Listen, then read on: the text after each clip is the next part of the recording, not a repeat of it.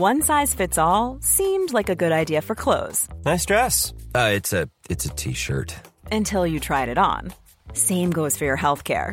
That's why United Healthcare offers a variety of flexible, budget friendly coverage for medical, vision, dental, and more. So, whether you're between jobs, coming off a parent's plan, or even missed open enrollment, you can find the plan that fits you best. Find out more about United Healthcare coverage at uh1.com. That's uh1.com. Ready to pop the question? The jewelers at Bluenile.com have got sparkle down to a science with beautiful lab grown diamonds worthy of your most brilliant moments. Their lab grown diamonds are independently graded and guaranteed identical to natural diamonds, and they're ready to ship to your door. Go to Bluenile.com and use promo code LISTEN to get $50 off your purchase of $500 or more. That's code LISTEN at Bluenile.com for $50 off. Bluenile.com code LISTEN. Many of us have those stubborn pounds that seem impossible to lose, no matter how good we eat or how hard we work out. My solution is PlushCare. PlushCare is a leading telehealth provider with doctors who are there for you day and night to partner with you in your weight loss journey. They can prescribe FDA-approved weight loss medications like Wegovy and Zepbound for those who qualify. Plus, they accept most insurance plans. To get started, visit plushcare.com slash weight loss. That's plushcare.com slash weight loss. Hello, everyone, and welcome to another episode of Is It Just Me, the podcast that essentially puts, you know, nonsense front and centre of the conversation. I'm one of your hosts, I'm James Williams, and as ever, I'm joined by my lovely co host, Joe Elvin, and a very special guest. And they don't come more special, more funny than uh, the guest this week. She is a columnist, a best selling author, uh, she's a feminist icon, and as of now, she's a bona fide screenwriter because next week sees the, uh, the, the release of her debut film offering. It's the screen adaptation of her best selling book, How to Build a Girl. Yes, we're delighted to say this week's guest is none other than Caitlin Moran. So she joins us to tell us all about the film, uh, but also, you know, we got down to the nitty gritty and discussed, you know, the usually important heavy duty stuff. Like you know this week we talked about alter egos very important. We talked about drinking straight from the bottle. Is it just joe that's never done that? And also we discussed the demise of air kissing. Are we sad to see the back of that terrible media lovey trait? Anyway needless to say we had a lot of fun recording this episode and i hope you enjoy it too. So here it is. Enjoy it. Here's Caitlin moran. Hello Caitlin how are you Oh, mate, it's so lovely to see you. Like, and you. it's a joy. It's a joy. It's a pleasure. It's a privilege to do an all-day virtual junket. But it's so nice to see someone that I know. Hello. Congratulations on you know everything. Is it just me who's super jealous of all Caitlin Moran's success? That's the first question. well, I mean, it's. I always like to say that it's not a mystical situation. Like, you know, talent doesn't come to you in a cloud if you're like a good person or if you smoke opium um, or anything like this. It's just about hard work. It's like kind of like it's just grindingly never seeing your mates, never really having any fun, uh, having to let the garden go to shit, and just sitting on this chair for the last 30 years typing and typing and typing. You do so never stop writing, do you? No, no, I live in this room. That's why lockdown has just been, I didn't even know it was happening. I just spent my entire life in this room and then occasionally I take the dog for a walk and that's it. But as a bonus, you are wearing clothing today because I know that that's not always the case. I'm happy to do it naked if you want. Is that one of the three conditions? Do you want to, I can, is this coming off? Do you want, want to do this? Well, you know, whatever you think, whatever you need to do to sell the film, babe. Yeah. I know, right? Yeah. Well, what bra have I got on? Is it, is it worth it? No, it's quite, it's quite, that didn't look like a bra. ordinary bra. No, I know. Beauty. No, no, no. Thankfully, no, it's, a, it's lovely. It's a seamless, flesh-coloured thing of beauty. Cal- Calvin Klein, bit of Calvin Klein, very comfortable, non-wired. There you too old to have wires. James, write that down and see if we can get them to advertise. Gladly accepting sponsorship from Calvin Klein. Yes. Uh, so, so, Caitlin, you're now a screenwriter officially. How does that, does that ever get boring hearing that? No, it's really fun, especially as I didn't know how to be a screenwriter. Um, when I first started trying to write the script, I realized I literally didn't know what a script looked like. Um, and after sort of five weeks of sitting and typing, I had to show it to a friend of mine who's a scriptwriter, John Niven, and uh, went, Why is this so bad? And he went, Well, mate, your characters are funny, your dialogue is funny, but nothing is happening when you write a script, a film has to be a thing happens and a thing happens and a thing happens. And I was like, this is important information, okay. Um, Yeah. So that was basically the, the extent of everything that I learned about screenwriting before I wrote my my first film.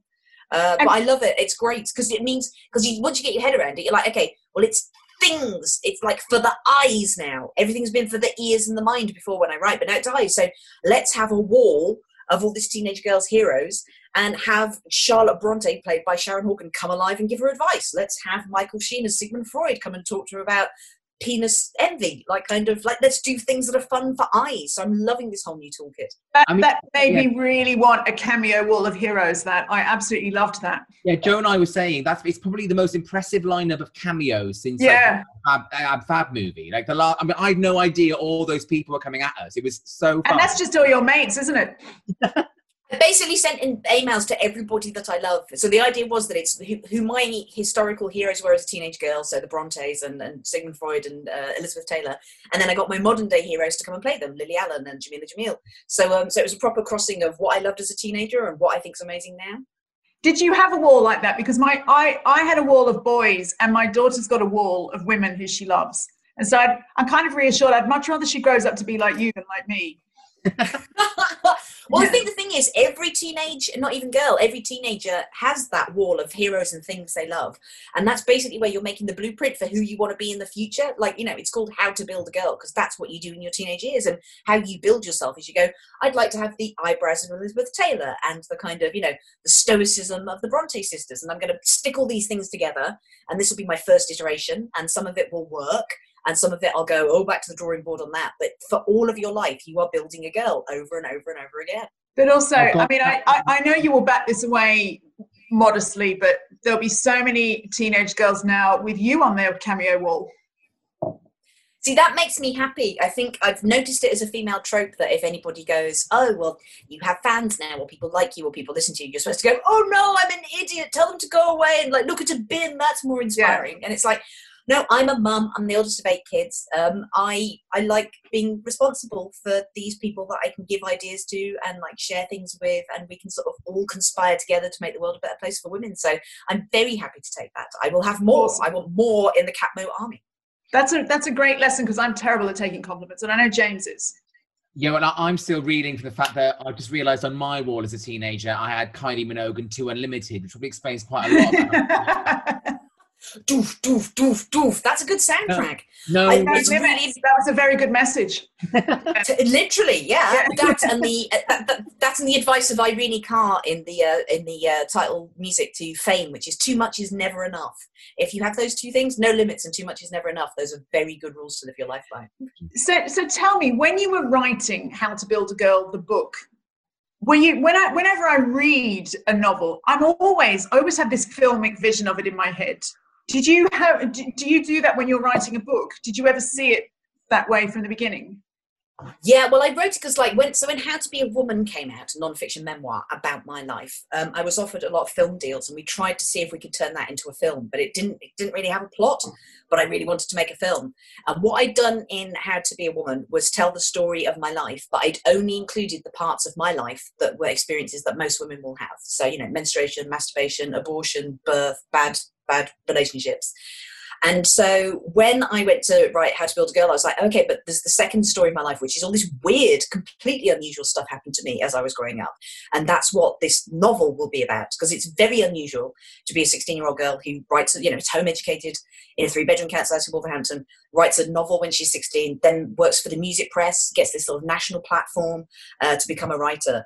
And I loved the idea of that because although it seems like a very specific story 16 year old girl becomes a writer who else is doing that at the time i had this national platform to write about my opinions about music and i started off as a fan and being very positive but it was made clear to me very early on that that's not how you be a critic you're supposed to be vicious and mean and cruel and destroy these bands so i did that for a bit at the time that i started getting letters from rock stars mums going you've made him cry i realized that that that that wasn't who I wanted to be. I was a fan. I needed to go back to being a fan and being cheerful and positive. So I changed my life and my worldview. And at the moment, every 16 year old in the world has a public platform to talk about their opinions. It's social media. And what everybody does, what all young people do when they go on social media, they follow exactly the same path. You go on there, cheerful and bright, and like, here's a picture of my dog, and here I am looking cute in my bikini, and hurrah! And then someone has a go at you or tells you what you love is problematic or calls you fat and then you start to become more cynical and then you start attacking people. And there has to be a point where you go i'm not going to do that anymore. I'm only going to talk about the things i love. I'm not going to waste this incredible ability to talk to the world by being relentlessly negative and attacking other people. I'm going to point at things and go i love this so uh, that was the main reason I wanted to write the book and make the movie. It's the story of what do young people do when they can communicate with the world. And I hope they all look at this and go, the motto is don't be an asshat. Just be nice to people. And Kathleen, was was there? I mean, obviously, as a first time screenwriter, were you there like when he was shooting every day? Like, how much were you actually on set as it was being filmed? I very much believed, given that the director very kindly didn't come and stand behind me when I was writing, that when it got to the bit where she was doing the directing, I would leave her to do her job. So I popped down to the set twice. Um, I went to the recreation of the Manic Street Preachers gig so that I could relive my teenage years watching the Manic Street Preachers again. And I went down on what we all called Emma Thompson Day, which is the day that Emma Thompson was on set. And it was weird because like there was normally about 90 people on set and on Emma Thompson Day, there was only 200 people who were doing things like carrying a chair around to look like that that was their job and that was why we were there because we all just wanted to look at Emma Thompson. And she ascended from her car looking like a cross between David Bowie and God and yeah. passed around this box of chocolates the size of a coffee table and just charmed everyone's asses off. So I understand why everybody gathered around her. We all just wanted to be a bit near the magic. I mean, she's, she's like royalty though, isn't she, Emma Thompson? But essentially at this point. Oh, but well, especially if you work in the movie industry, like what more do you want to see than Emma Thompson act? Like that's as good as it's going to get. Nothing better is going to happen to your eyes that year than watching Emma Thompson doing her job. So yeah, it was beautiful. What about you? Do you think you'd ever um, go in front of the camera? Um, I've got a tiny cameo in it where I tried to make sure that I delivered as much value as possible by really over enunciating a joke to the person I was walking along with. So any lip readers would hear my funny comment about how I'd woken up that morning with a moustache and taken it for some sellotape. um, so I'm hoping all the lip readers are going to enjoy that gag. and then Kathleen, was there because there obviously it is semi-autobiographical? Was there a moment when you watched it back and you got genuine like goosebumps? Was there one moment that really resonated with, with you when you were watching it as a film? Oh God, well, all of it because I mean, I'm watching my you know my teenage years just, but with Beanie Feldstein playing me and being so much better at being me than I was at the time. And uh, but the first time I watched it in a cinema, we went to the Toronto Film Festival last year for the premiere, and obviously because I've written it and seen it being shot, and then I was there in the edit, I was just sitting there going, "Oh no, I know what I changed there. That was a mistake. That's pretty bad." And then it finished, and there was this standing ovation and people crying and getting louder and louder and louder. And me and the director and Beanie and Alfie Allen went up on stage holding hands, and I could see their hearts beating underneath oh. their shirts because we were just like, we were all just like, we were all freaking out. I had to go and sit in the toilet for about two hours later and went, oh my God, people like my teenage years where I was an idiot. That's incredible. It, it, no, it's fabulous. I mean, she is also Beanie is so she's got such likability, hasn't she? I mean, obviously, and obviously that's to do with you, you writing her so brilliantly as well, Kathleen. But she just really does have that lovely likability, doesn't she? And I think that was really, even when she's being a bit of a dick, you kind of still yes. root for her. Oh, don't, well, this is, I mean, I've been in rooms where she's turned up, like I went to an early screening of Booksmart before it came out.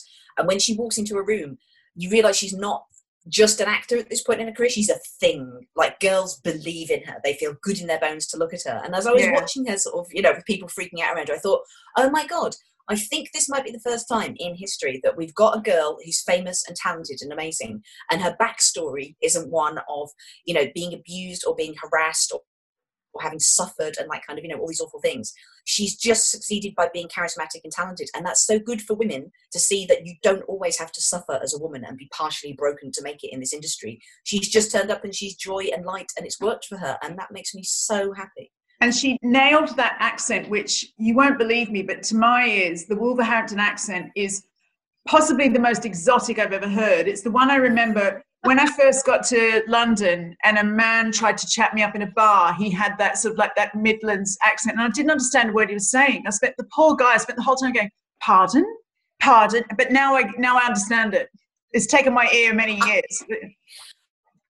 Well, this is the thing. So a lot of people were like, "You're getting, you know, like kind of a Jewish princess from LA to play this working class accent. But for British actors, that's often the hardest accent to nail anyway. Yeah, Like kind of so yeah. it doesn't matter. Like kind of so she went to Wolverhampton for two weeks. She was studying it, and that was another advantage of casting an American actress because if we'd asked a British actress to go and live in Wolverhampton for two weeks, they would have said no. Uh, but she didn't know what Wolverhampton was, so she was like, "Yeah, that'd be great." And she made loads of friends, and apparently she now gets emails all the time, sort of going, "There's a two for one meal deal on at the curry house around the corner in Wolverhampton." She's like, "I'm in LA. I can't take advantage of that." And talking Oh. about things, that I have to say, as a Welshman, Alfie Allen totally na- nails the Welsh accent as well. He's spot on, isn't he? Alfie in this. So I really wanted Alfie to play John Kite because I'd seen him backstage at Glastonbury I know about I five years hadn't previously. fancied Alfie before this film. Well, I saw his fanciability potential in Game of even when they were like cutting his penis off and throwing it down a well in Game of Thrones. I was looking at him, going, "I think he's hot." Yeah. Yeah. I'd like to see him play a romantic lead. And um, so, yeah, no, he was just so. I went in and pitched for him to be John Kite, and I was going on about how hot he is and how beautiful he is and how much I fancy him. And then there was an awkward silence. And then I remembered that one of our producers is his mum, and that had just been very problematic. So that was bad. And Mm, you- but we still we got him in the end. And you probably didn't have to pitch that hard in that case. You were pitching to quite, you know, pitch, you were singing to the choir there in his mum. Well, like I had to convince her because like she was like, I don't want it to look like nepotism, and I was like, no, this is definitely my decision. This is absolutely what I want. And I also loved as well. We didn't know if he could sing, so he's playing a rock star and he has to sing. Um, and uh, obviously, we know Lily Allen's an amazing singer, but we've never heard Alfie sing before. Uh, she's his sister, and um, I knew that John Kite, he's a singer songwriter in the film, so we had to get a song, an original song for him to sing. So I rang my friend Guy Garvey from Elbow and went uh, described the, the character that Alfie was playing. Going, can you write a beautiful song for him to sing? And the next day he sent us this song, "Day Making Girl." And out the first day on set, Alfie had to sing that a cappella in a fur coat on the hottest day of the year in front of 300 people and nailed it. So I'm so excited for people to know Alfie Allen is now a musical star and a romantic Yeah. hero. I'm glad. I was going to ask if that was his real voice. That's really good to know. Yeah, and uh, the week before, Guy Garvey took him out for like rock star lessons. They've uh, they've they've kept it quite mysterious what they did, but they were out till quite late. Um, and I, a, a guy gave him a crash course in being a lovely rock star. And uh, from looking at the results on screen, I think Guy was a very good teacher. Well, e- everybody's got to go and see How to Build a Girl. When it, when is it out? Can I remind us? 24th of July, it's streaming Yeah. on Amazon Prime, so you don't even have to go to the cinema. You can just sit at home and watch it. Oh, it's brilliant. And it's so yeah, it's just total feel good, brilliant fun, Kathleen. Congratulations, it's really, really good. It was just, and, and oh, it- thank it's you also- so much. And also, it's just one of those films that you you know, because sometimes films can go on a bit. What I loved about this was it was just joyful and feel good, and it was a good length. It was well edited, and it did what it needed to do. In the And right, we all love a good length. We love it. Yeah. Yeah. Well, Yeah. that's the thing, but you don't want it. But like sex, you don't want it to go on too long because it chafes. Like you know, I mean, we were very certain that the film should be ninety minutes and sex should be about seven minutes tops. After that, I want. Oh, yeah, yeah, yeah. Because then you can get on with watching the film. So, Right, Yeah. exactly. Yeah. Yeah. Are you ready to get on with playing Is It Just Me? Absolutely, hit me. James Williams, Caitlin Moran. Is it just me who is pretty much dancing on the grave of air kissing? I am not sorry that that chapter is now behind us in these corona times, every cloud and all that. Um, I'm particularly thinking of um, things like the very um, high profile media mogul who cannot air kiss without going for the lips. Um, the Ugh. photographer I once had to work with all the time who'd, who'd quite often s- almost stick a tongue in while going for the lips. And that's before we even get to the high powered retailer I know who once dragged me in for an air kiss and then told me he had a mouthful of ulcers. That's Like- skanky. I Oh. kind of, I feel like, you know, that, that that's going to kill the coronavirus right there, just getting rid of that bizarre social phenom that we inherited from LA. Yeah, well, I Well- do think, yeah, I'd say Kat- Kathleen, because I, I have a friend from up north, and she maintains that the double air kissing is very much a southern construct, and up, up north doesn't oh. exist. It's like, what the hell is this all about? Well, I mean, and there are pockets of South London and North London where there are three. So then you have terrible head clashes, and you need someone like a referee to stand on the on the side, just going left, right, left again, pull back. Um, I mean, much as I hate air kissing, the fact that with some people it's been replaced by namaste. Have you had people namaste at you, putting their hands together and kind of bowing, bowing and praying. Like I, I, find that worse. I would far rather be borderline sexually assaulted by a high-profile retailer with a mouthful of ulcers than have someone namaste at me. It makes me so angry. And that's so, a fair comment. Yeah, I, I, mean, so, someone elbowed me for the first time yesterday. Did the old elbow, and I'm it getting, just looks ridiculous. I'm getting a lot of the elbow pumps, and I'm finding that a bit. Like, it's all a bit faux macho. I always find it a bit like it's kind of like well, mainly gay men, suddenly being all butch, wank, wank, busy bashing elbows. I'm like, like a power play. Like who, has got the strongest elbow? A very niche power that we hadn't known was uh, that existed before. I feel that we need to go back to like 17th, 18th, 19th century on this. I think we all need to go back to wearing hats, and then when we meet, we should take them off and sort of doff them with a flourish and just go charmed to meet you. That would be a suitable substitute for me and there's a very good hat in this film, obviously, isn't there, Kathleen? So I, am with you. Yes. Bring Talk back me through that. Bring back the yeah. I mean, for me, the most important part of the movie was to give Beanie a top hat because when I was 16, that's my bit of wish fulfillment happening there. Because when I was 16, I so wanted a top hat because I wanted to be a lady artful dodger slash slash from Guns N' Roses. Um, but no jumble sales in Wolverhampton, astonishingly, had top hats, so I was not able to purchase one. So the only thing that I stipulated in this entire movie was that Beanie should finally live out the dream that I had as a 16 year old and wear a top hat.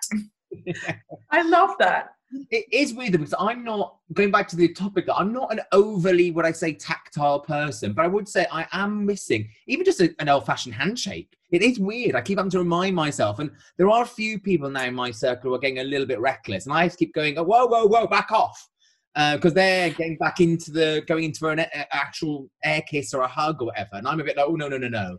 Um, oh God! Well, apparently you can do that in Pret a Manger. My understanding is the latest government advice is that if you go into a takeaway, you don't need to wear a mask. So presumably you could air kiss and hug in in Pret a Manger or a takeaway, but nowhere else. So that's an important safety tip from these guys who are all over it. I'm glad um, you understand it. oh, I feel like I'm an expert. I feel like yeah, I can yeah, maybe yeah. take over.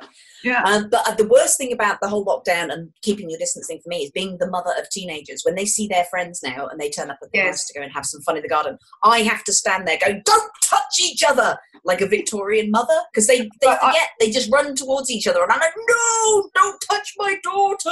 I've got the 15 year old's birthday gathering this afternoon, and I'm on high social distancing alert.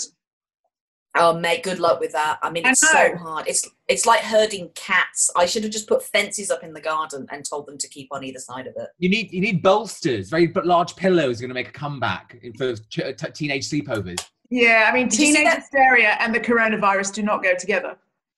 Did you see that thing they did in Germany where they got those two meter long swimming noodles, those ones that are made of foam, and they stuck, they put them on hats and put them on their heads because that keeps you at a two meter distance from each other because you've got this noodle on your head.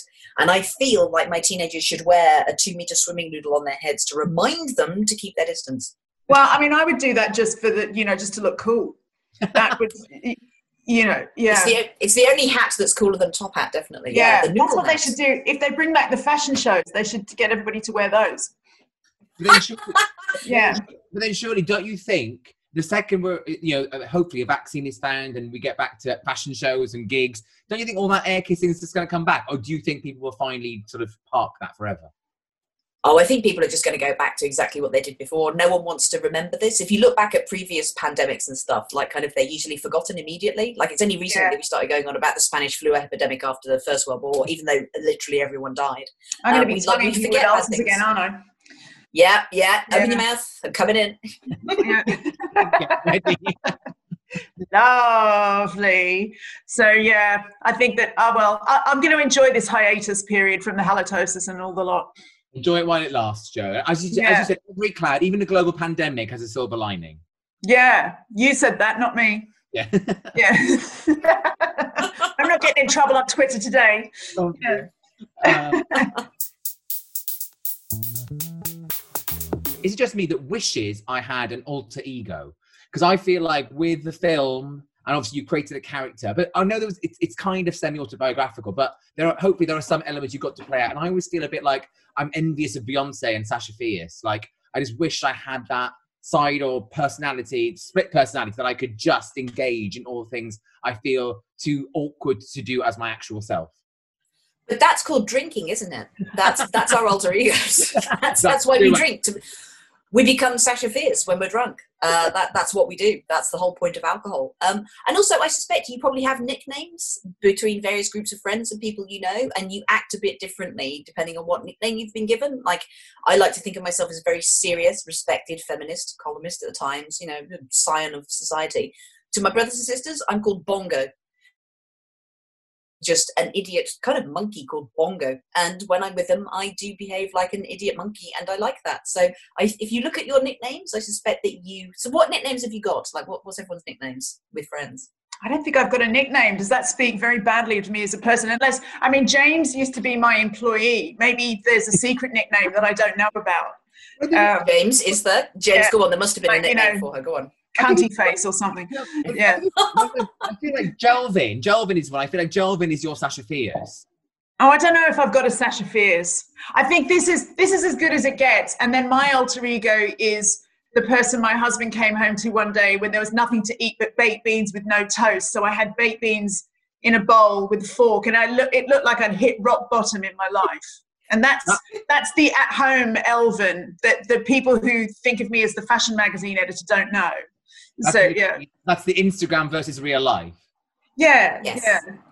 So but we I'm, are all multiple. you know, without being overly philosophical, we are multiple people, are we not? Like we choose totally. our friends because they they allow us to be a facet of ourselves we're not with other people. And it's like it's like we're all Mr. Benns secretly, aren't we? And we just sort of like go through a different window all the time. Totally. And I notice yeah. in the friends who've married successfully and have successful marriages, their spouses are the people they feel most comfortable around comfortable yeah. enough to wear eat beans with a spoon but that's you don't have to you don't have to be fierce. You don't have to be clever. You don't have to be funny. You just kind of sit next to them making grunting noises and kind of going oh should we watch an old episode of location location location? And shout yeah. at people in 2007 who were going this house is too small. And you're going i'm for the future. You won't be able to afford that house in 2020 buy it now. Don't be so picky jam. I absolutely hate the punters on location location location just one of, one of my great one of my great joys of being me is that if, if, I'm watching a particularly ripe episode of Location, Location, Location, I can DM Kirsty Allsopp and go, "What's the deal here? what, what, was going on behind the scenes?" And she'll tell me, and that's always good gossip. Like, so, I um, wanted to punch them because I yes. always want to. It's like you've got you want the seaside and the city, and you want a big house on this tiny budget, and you just keep walking from room to room, going can't really see it really. Hmm. and that's the worst one is one. The worst one is one when people just go, "Yeah, I want a big kind of like diner style kitchen with doors out into the garden." It's like everybody does. You don't yeah. need to say that. No one's saying I want a pokey galley style kitchen. Everybody wants a big kitchen. Don't bother yeah. saying it. That's just standard. It's like saying I want a husband who's not a murderer. Everybody wants that. You don't need to specify it on Tinder. I mean, how are you feeling about your house under lockdown? So I feel like there's a lot of people at a crossroads, aren't they? They've either totally invested and they've really put a lot in there, they love their homes, or I've got literally queues of friends who literally cannot wait to literally move. Well, I'm because I was home educated um, uh, and we never left the house. Uh, and then I'm a freelance journalist who works from home, so I never leave my house. I'm a, I'm very ninety percent of my DNA is hermit. I'm very happy to just stay in my house and never leave. I, under lockdown, I've noticed no difference. I, am literally leading the same life that I did. I never see anyone. I never go anywhere. I just sit in this room and I take the dog for a walk once a day. So uh, this can go on for another 20 years as far as I'm concerned. Sorry for everybody else. I know it sucks for you, but I love it. did oh, you, I've enjoyed it. Did you take any lockdown cliches at all, Kathleen? Was there one thing you did succumb to that you felt like the whole world was doing under lockdown? I did the pre-lockdown panic buying, not of food, but I don't know if you remember, like a week before lockdown, everyone became convinced that the lockdown meant that we were going back to medieval times. Yeah. And that like and that like they would have to buy tapestries and jigsaws and like kind of and everybody was like, We're gonna we all, we all thought the telly wouldn't exist, that the telly was going to be no, by the pandemic. It was when people were buying all the toilet paper. I, it was like when it was like first, my I sort of turned to Ross and said, oh my god does this thing make you like shit a lot? Does it is this that, that was like my big panic. When i realized that it didn't i didn't understand why people was, were buying all the toilet paper. But once i knew that i wasn't going to actually need the toilet paper for the results of the disease i calmed down about panic buying did you kid yourself that you take up a new hobby under lockdown? Because I've got ten jigsaws. I've not even. John Lewis sold out of jigsaws immediately. I had to like go into the I, dark web. One jigsaw of a posh painting of a Japanese wave painting, and, and I spent two minutes doing it and went, no, no bollocks to that. Um, and then I was going to learn a language, but obviously I didn't do that. yes. My sister, because I'd always loved jigsaws, and then my sister turned up one day and went, Why do you do jigsaws? And I was like, Because I'm slowly assembling this beautiful picture. She was like, Well, just print out a nice picture. You've just given yourself a problem. Why would you give yourself a picture in a thousand pieces? You've just given you- yourself an extra job. One thing though, Megan Mullally, I interviewed her once for this podcast, and she and her husband Nick Offerman, that's their hobby is jigsaw puzzles. But they take it to the next level. So they they they spend days doing a jigsaw puzzle, and then they dress up as the people in the jigsaw puzzle. And No, they don't. yeah, Fuck they off. do. She's told me about it, and then I've seen it since on Twitter. It's amazing. That is like Right, do you- that's commitment. Does that does that have a sexual I was going to element? say, if there's it's- It must do, right? the undercurrent going on there, isn't there? I love that though, but they're they're just they're just one of those couples who are madly in love after all these years. So Also, I- yeah, I think they're probably the only people that could make jigsawing vaguely sexual and exciting. yeah, but you Yeah, know it's. It's, I do it's feel a bit tingly about. imagining it now. I have to say, I do feel a little tingle. Like maybe I'll get back on my jigsaws now. But I guess if you're doing it on your own, then does that just make that masturbation? Do you need to do it in a And loving look, couple? Like, And I know that you're Other fine rules. with that, Caitlin. I Yeah. know that you, Yes. you're, you're you're very pro. So yeah, so you know, it's all. There's no downside here. I forget what we no, were no, no, exactly. Let's Yeah. carry. I can't remember what we, what, what, I, I, I can't remember what we were talking about. James is now just like wondering where he's put all the jigsaws. Yeah, Why are there more jigsaws in my life? yeah. I love that we're all turned on about jigsaws. This is middle age, isn't it? We're all having a I'm telling fruity you, sexual you undercut thought it was going to conversation. be. You you thought the junket was just going to be endless talking about all the same thing all day. You know what we've invented? We've invented jiggy saws. Jiggy saws. We're all getting jiggy. Oh, oh yeah. Copyright Moran. Yeah. There you go. Yeah. Yes. And that's why she's an overachieving screenwriter and novelist, you see. Yeah. Brilliant.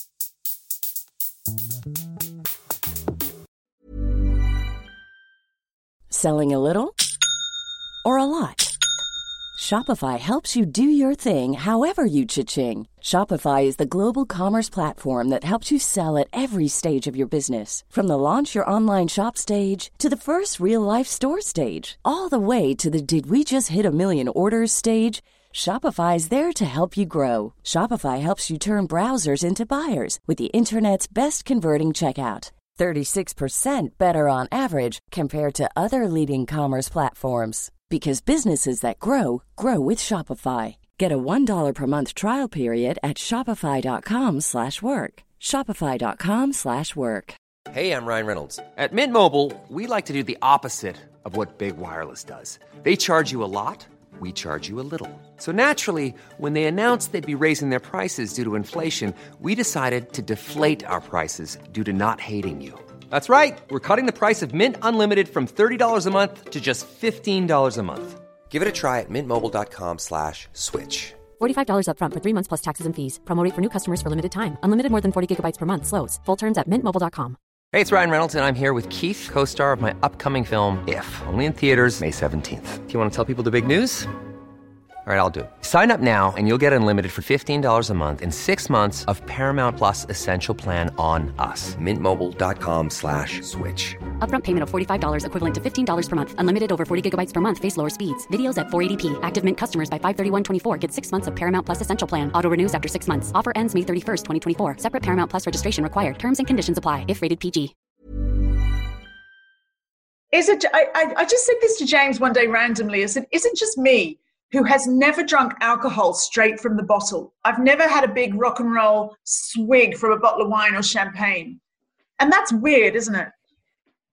It's well, it's wise. I mean, because we watch, because we learn how to do these things from movies. It's not like your parents teach you how to get really, really drunk. So we just copy things we see in movies. So I remember when I was 16 and I went to my first editorial meeting at the magazine I was working for. I was like, okay, I'm a child. I need to look like a grown up. How would I look like a grown up in this editorial environment?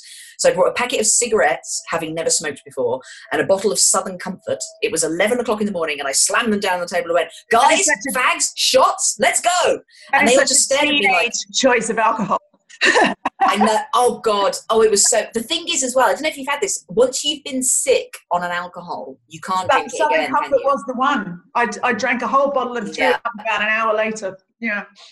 I think Southern Comfort is something that's bought once in your life by Yeah. teenagers and then no one it ever again. Yeah, no, once you've been sick out of your nose on an alcohol, you can never go back to it again. So yeah, Yeah. I've had Southern Comfort come out my nose and I could never drink it again. It's and I also at that same editorial meeting, someone someone tried to kind of play along with what I was doing in order to make me not feel like a complete twat, and they got out some beers instead. And I was and they were like, "Where's the bottle opener?" I was like, "I'm the bottle opener," and took one and tried to open it with my teeth, and immediately lost about half of that tooth. But I had to style it out. So I'm kind of bleeding from the mouth, holding this packet of fags. I'm trying to light one. I've never done it for the first time. But blood's coming out my mouth. So I'm Southern Comfort in my hand. And they were like, what have we done? Why have, this is why you must never hire a child. They don't know what to do. Oh, I don't know. I wish I. I mean, well, the thing is, you're a lot younger than me because in the film, you're navigating your first job in London about the same time I was. But you were you were working in a much more rock and roll environment. I worked on a teenage girls magazine. There was none of that business. We sort of like you know talked earnestly about people's first periods all the time. See, and I tried to do that in that all male environment, and they really didn't want to know. And that was why I had to wait 30 years in order to make a movie where uh there's a character in a rock and roll environment who then, in the next scene, tries to do PE at school, and her sanitary towel falls out and is left on the on the crash mat, covered with. It's like a when we had to shoot that scene where the sanitary towel falls out of Beanie's knickers. We had a range of 10 different sanitary towels on the table, all with different stains on, and we had a very involved 10 minute conversation about what day of her period she was on in order to work out what the best uh, we were like well she wouldn't be doing PE on the first day of her period like kind of it'd be towards the end where it's a bit rusty and brown and that That's like that that joke in that Amy Schumer film Trainwreck, isn't it? It's like you know, oh God, he saw the tap on it, not like the last last cue, oh last day, like the real sort of like. yeah yeah yeah. there's a, there's a butchery element There's yeah, an ear yeah, in there, just- you know. yeah you just need to throw some sawdust on it and walk away like it's just a massacre in your pants yeah yeah we were like she wouldn't do PE she wouldn't do PE on the Thanks first to day you, This- this- Caitlin. Thanks to your writing. I mean, if, if that had happened to me at high school, I would have faked my own death and, and, and left the country. But now, girls are much cooler. You know, my, my daughter will talk to her dad about being on time of the month now, and she doesn't care. And I think that's brilliant. And also, one of the the reaction, the reaction to Michaela Coel, "May I Destroy You," the, the the period sex episode. I mean, that was extraordinary because it wasn't extraordinary. Do you know what I mean? Yes. No, well, things have changed so much. One of the moments where I realized that How to Be a Woman was like really crossing over, I was on the train and a group of like, I think they were 14 or 15 years old girls came running towards me and went, We read about masturbation in your book and it sounded brilliant. So we've all started doing it. And we formed a masturbation club at school. And we come in every morning and say how many times we've done it. And then we high five each other. Can we shake your hand? And I shook their hands and then looked down at my two kids who were like eight and 10 at the time, who were just sort of doing a kind of, this is nasty face. And I was like, wow, this has had unintended consequences. Amazing. I mean, that's a legacy there. I know it's a well, hand to see. You, you can't do it with your leg, but yeah, it's my, my, my hand legend is mighty. I love that. I mean, we haven't solved that. I feel like I should go and swig something from the bottle tonight. Yeah, But, just, um, just, just to just toast so I've done conver- it. We, you need to do just to toast the conversation and the invention of jiggy saws. That deserves a swig. from the. Yeah. I think I'm just too middle aged now to get away with looking cool when I sort of like rip the cap off a champagne or something and chug it, you know. The, ti- the only time I've ever tried to swig from a bottle, it's been like a fizzy champagne or something, like that. and then it's always a very unpleasant experience because the gas and you, it comes through your nose and it doesn't look like it does. And the other thing that winds me up, actually, the other trope about champagne that pisses me off is when people ba- be- deliberately like shake it and then spurt it everywhere. A, why would you waste it? And B, you're not Lewis Hamilton. You're never going to be. It's like I was once with a very famous writer at a wedding, and we were having to share a cottage at this place in the south of France, and we'd spent the day drinking. And when we came back, she was like, "We should do like Formula One drinking," and she went into the fridge to shake up some booze and spray it all around the room. But the bottle that she found was Bailey's, and so she shook it up and then just had to like flick it on the walls. While I was going, "That's not nice." You just No, like that just a dairy good. product. Yeah. No, that was unpleasant. I think the problem with swigging from the bottle is it's too risky because unless you know exactly what's happened to that bottle, a wasp could have flown into it. Someone could have put a cigarette butt in it, and I would never be wanting to sieve that out with my teeth. Like that's, I like it in a glass. It shows me what's coming to me. I can prepare for it. I'm not going to have a foreign object in my mouth. So bottles are a no for me. And on that note, Um, Kathleen, thank you so much for joining us on the show this week. It's been a delight, as we knew it would be. Oh, It's it's been been- my absolute pleasure. It's been a super thrill. I've known you ever since you thought Theresa May was my mum. But and now you're like Oh this my massive God. megastar. Yeah. Can we quickly tell that story? That was Yeah, yeah, amazing. do, do, do. So- as long as your so- people are allowing it. I think we've got one Yeah, minute, so- Caitlin, let's get it out. Yeah, no, we have to have this story. So Jo invited me to the Glamour Awards, which were the best party in town, and I mourned their passing. And I was Oh. put on her table, and I was sat next to an, an a, you know, an older woman who I presumed must be Jo's mum, and that she'd chosen me as a safe pair of hands to look after old Ma Elvin. See, So that's, that's we should have known you were mistaken from the beginning. So we started to have a chat. I tried to find some common ground with her. In the end, it was about whether there was any real difference between Ocado and Waitrose online. Like, surely they're the same thing. Yeah. And I, I was still thinking, oh, I've done really well in this conversation. And then someone on stage went, and now to present the next award, it's the Foreign Secretary, Theresa May. And I realised it wasn't your mum. It was literally the woman who was going to be Prime Minister in two years' time. I mean, in a way, she was all our mum. Well, Yeah. not my mum. no, I just, I disown her. I'm going to self-orphan if she's my mum. Sorry. The way that Bor- Boris is very likely a lot of our dads. Yeah. So, you know. I would also, I would, I would also argue that I would argue that Ma Elvin would have done a better job as Prime Minister. Let's just put that out there. I now. know. Do you know what? I disagree. Well, of course you would. You're, you're her daughter. Of course you'll I love my mum, but you would be as upset with her as Prime Minister as you would Theresa May. Trust me. I don't know. I'd like to think that given your her daughter, Ma Elvin, wouldn't have worn what was frankly a nasty taffeta dress. Like, And on that Oh. lovely note, Kathleen, thank you so much again. Good luck with the film. The film is out. Everyone, go check it uh, on Amazon. How to Build a Girl. How to Build a Girl on the 24th of July. Congratulations, Kathleen, and thanks again. Thank you so much. Take it, We guys. love you. Bye. Bye.